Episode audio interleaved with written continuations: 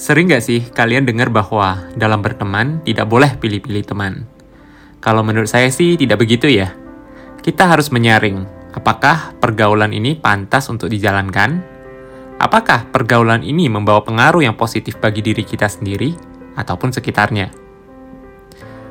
Temukan terlebih dahulu jawabannya, agar kita tidak buang-buang waktu dan terjerumus ke dalam lubang yang salah. Pergaulan yang positif merupakan bantuan untuk kita menemukan jati diri kita yang sebenarnya. Itu merupakan bantuan awal untuk kita menentukan masa depan, dan sebaliknya. Jika dari sekarang kita sudah salah bergaul, tidak menutup kemungkinan bahwa kita sedang merusak masa depan kita.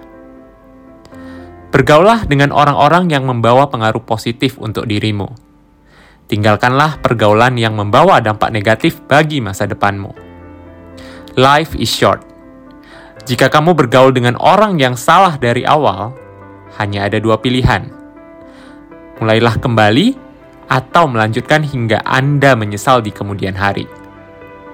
Tentunya Anda harus memulai kembali dari awal. Tinggalkan yang buruk dan lanjutkan yang baik.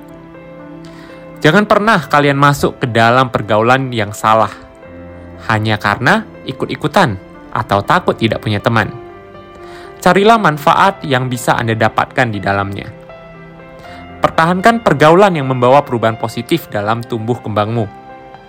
Jadikanlah pergaulanmu langkah untuk menetap tujuan hidupmu. Karena terkadang kita mendapatkan banyak harapan dari tempat di mana kita bergaul. Buatlah koneksi yang akan membantu Anda tumbuh.